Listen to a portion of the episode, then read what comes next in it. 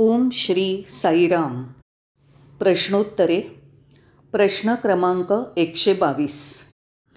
जाण्यासाठी मुक्त राहूया. तुम्ही आपला अमूल्य वेळ दिलात याबद्दल आभारी आहे. सर्व श्रोत्यांमध्ये वृद्धिंगत होत असलेली अभिरुची दिसून येते पुन्हा एकदा तुम्हा सगळ्यांना धन्यवाद. अरुणाचलमच्या रमण महर्षींचं जीवनकार्य जाणून घेत असताना मला एक अतिशय मनोरंजक संभाषण सापडलं.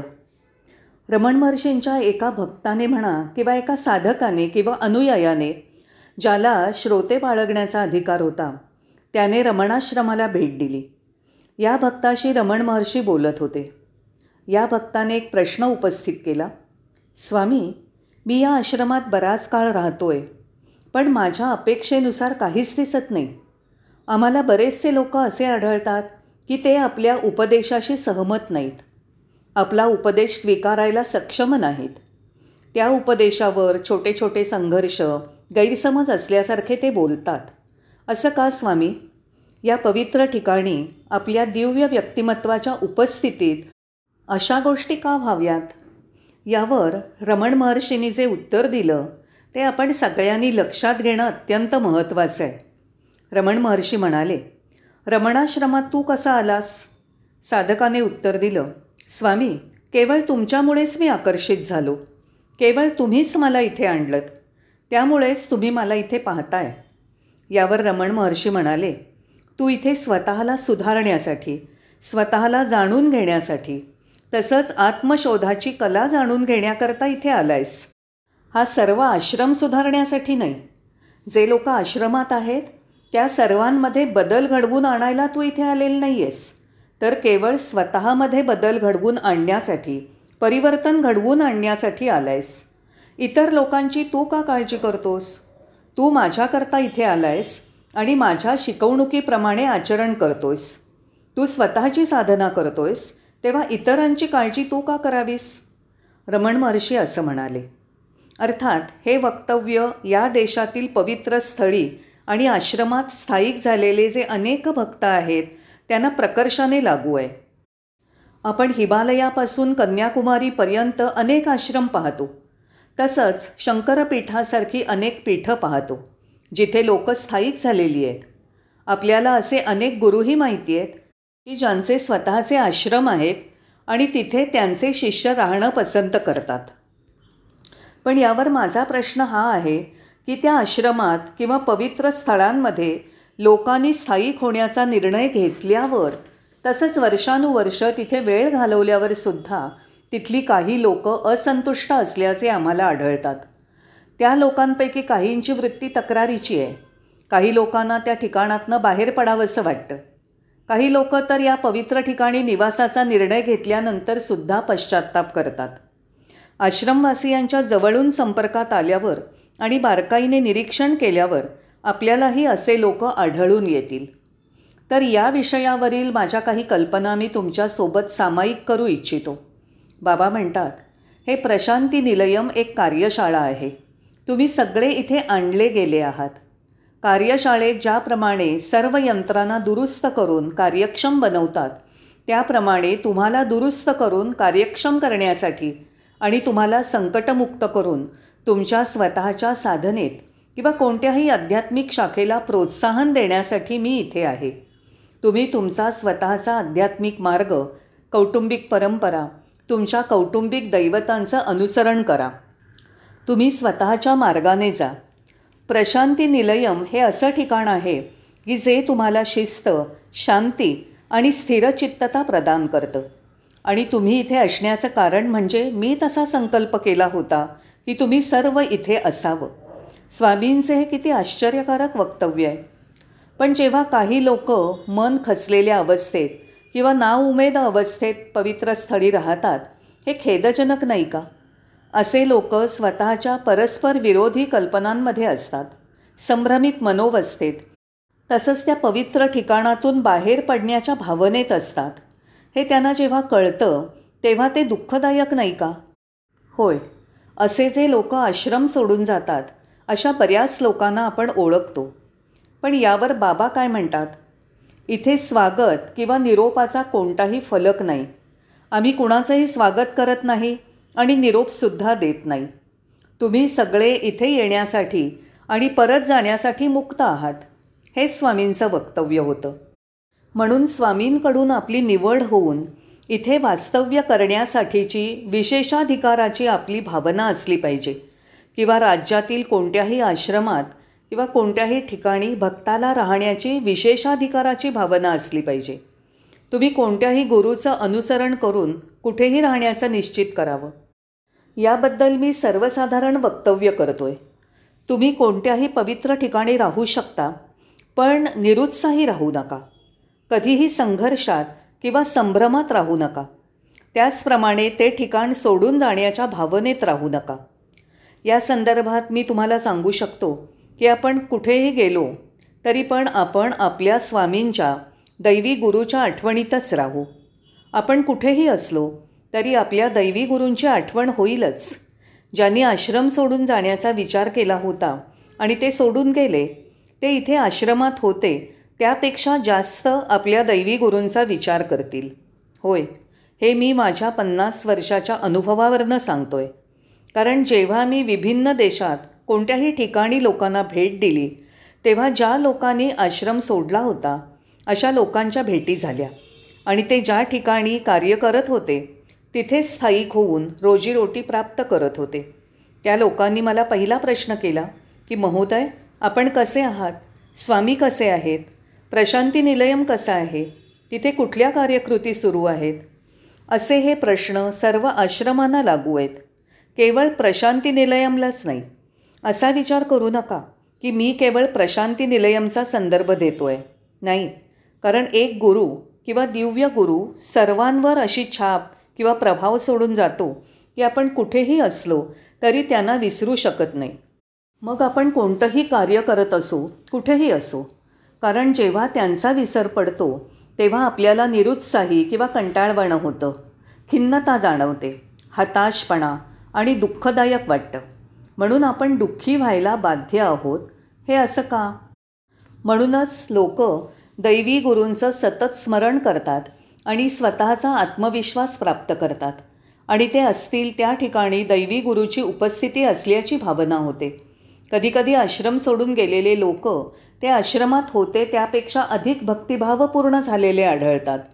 जे आश्रम सोडून गेले ते अजूनही स्वामींचं नामस्मरण आणि चिंतन करत असतात ध्यानस्थ असतात आणि जे आश्रमात असताना निरुत्साही खिन्न हताश आणि दुःखी होते त्याच्यापेक्षा सरस जीवन जगताना दिसतात. लोक आश्रमात राहून निरुत्साही दुःखी निराशा यात का राहतात? त्यांच्या त्रासाचं कारण काय? हे काही आवश्यक नाही. काही लोक तर अगदी या म्हणण्यापर्यंत जातील की एवढा मोठा त्याग करून मी इथे आलो आहे पण ही अहंकाराची बाब आहे. आणि म्हणून तसं वाटणं आवश्यक आहे का? नाही.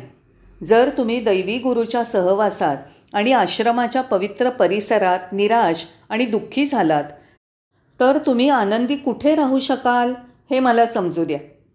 तुम्ही त्रास का सहन करता? आपण सर्व दुःखांपासनं मुक्त होण्याकरता इथे आलो आहोत.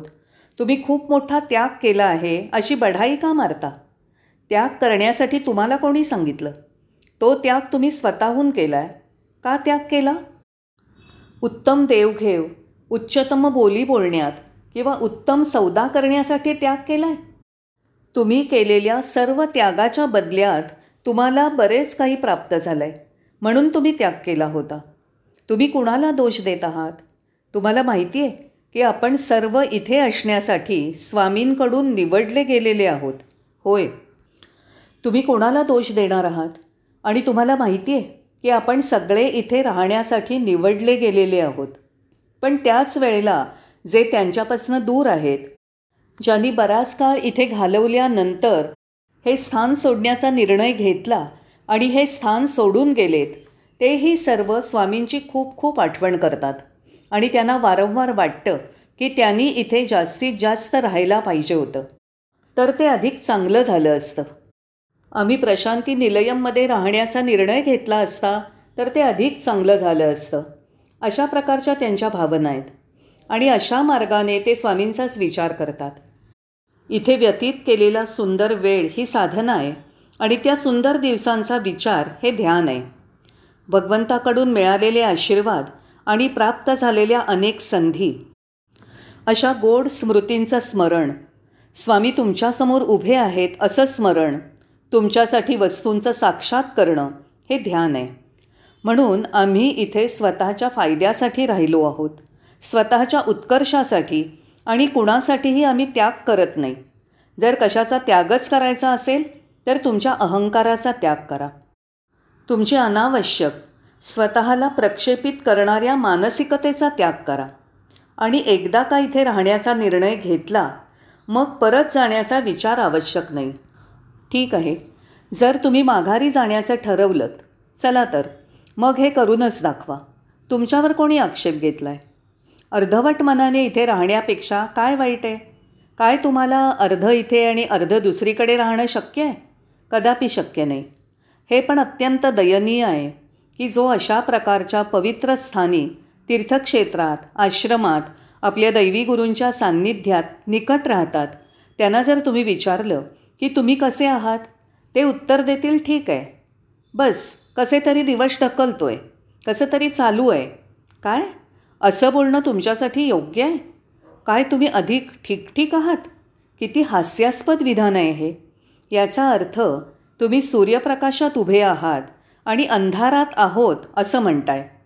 जेव्हा तुम्ही थेट सूर्याच्या खाली उभे असाल तिथे अंधार कसा असू शकेल? जेव्हा तुम्ही प्रत्यक्ष दैवी स्थानावर दैवी गुरूंच्या सोबत असाल जिथे त्या दैवी गुरूंनी आपली संपूर्ण हयात घालवली तिथे तुम्ही अर्धवट मनाने कसे राहू शकता? तिथे तुम्हाला दुःखी आणि कंटाळवाणं कसं वाटू शकतं? अशक्य. तुम्ही उदास कसे होऊ शकता? खरोखर आपण स्वतःला प्रश्न केला पाहिजे कोणत्या प्रकारच्या आपल्या भावना आहेत? काहीजणं या प्रगट करतील किंवा नाही? काहीजणं नाही करणार. म्हणून जेव्हा तुम्ही खरोखर इथे आलात आता इथून कुठेच दुसरीकडे जाण्याची आवश्यकता नाही असा तुमचा भाव असायला हवा. मी पुन्हा सांगतो तुम्ही जेव्हा इथे पूर्ण मनाने आला आहात आणि हा खरोखर भगवंताच्या बोलावण्याला प्रतिसाद आहे तुमचा असा भाव पाहिजे की आता इथून कुठेही जाणं नाही. आणि हेच खऱ्या अर्थाने तुमचं विश्व आहे. बाकी सगळं दुय्यम आहे. अशाच प्रकारची तुमची भावना असायला पाहिजे. कारण ही आध्यात्मिक वृत्ती आध्यात्मिक स्वभाव इथे राहून बनलाच पाहिजे. आणि अजून हे दयनीय आहे की काही लोक भीषण लटकलेले गंभीर चेहरे घेऊन इथे दिसतात. अतिशय दुर्दैवी. स्वामी नेहमी म्हणायचे एरंडेल तेल प्याल्याप्रमाणे चेहरे का? स्वामी अजून एक पाऊल पुढे जाऊन म्हणतात मी अशा गंभीर लोकांजवळून जाणार देखील नाही. तुम्ही इतके का गंभीर आहात? खरं पाहता गुरुच्या सहवासात गुरुच्या स्थानी तुम्ही खेळकर असायला हवं गंभीर नाही. आणि स्वामींची शिकवण काय आहे?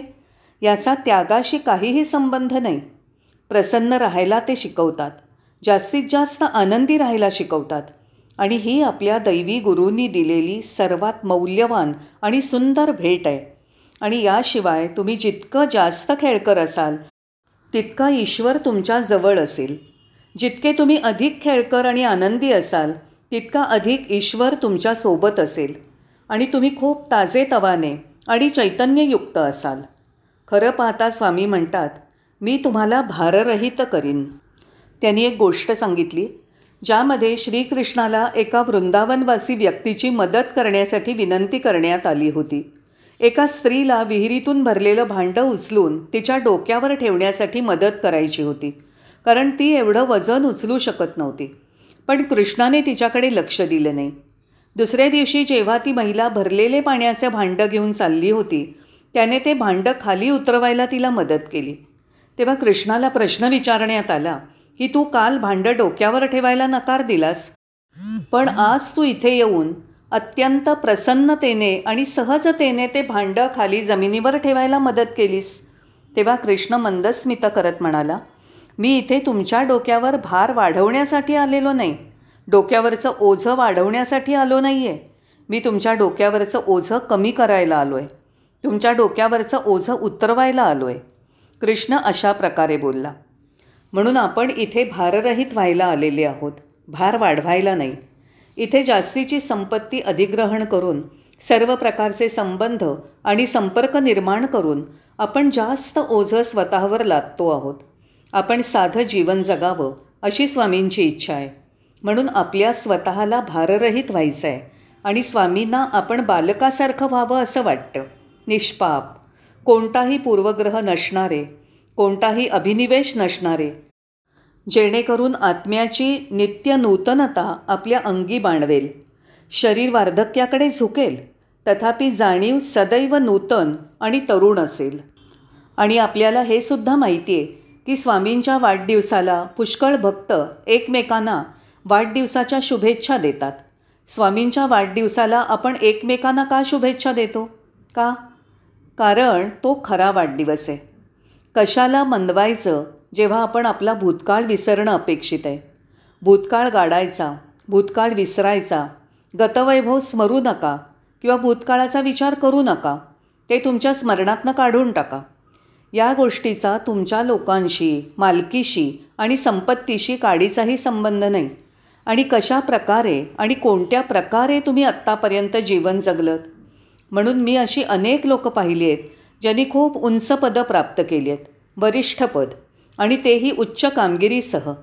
त्यांनी या सर्व पदांचा आणि मिळकतीचा त्याग करून ते इथे स्थायिक झाले. का? हे कसं काय शक्य? आहे कारण त्यांनी त्यांचा भूतकाळ विसरला. त्यांनी संपूर्णपणे आधीचं जीवन जगण्याची पद्धत आणि प्रकार सोडून दिले की ते आत्तापर्यंत जसे जगत होते. कारण ज्या दिवशी तुम्ही इथे येता तो तुमचा वाढदिवस आहे. नवीन जन्म आहे नवीन सुरुवात आहे. आपण आपल्या जीवनाच्या आधीपेक्षा अधिक आदर करायला लागतो. या संदर्भात तुम्ही हे सुद्धा लक्षात ठेवायला हवं की प्रत्येकाने आपल्या स्वतःवर प्रेम करावं. याचा अर्थ असा आहे की सर्वप्रथम मी स्वतःवर प्रेम केलं पाहिजे तरच मी दुसऱ्यांवर प्रेम करू शकेन. आपण दुसऱ्यांवर प्रेम करू शकत नाही कारण आपण आपल्यावरच प्रेम करत नाही. म्हणून जीवनाप्रती आदर म्हणजे सर्वांप्रती आदर.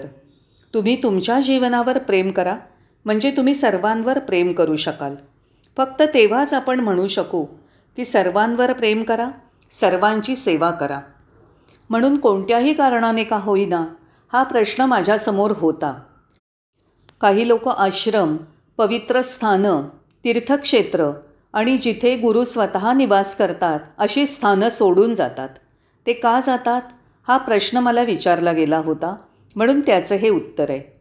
मी आशा करतो याने सर्वांचं समाधान झालं असेल. यासंबंधी अजून अधिक प्रश्न असतील तर त्यांचं स्वागत आहे. खूप खूप धन्यवाद.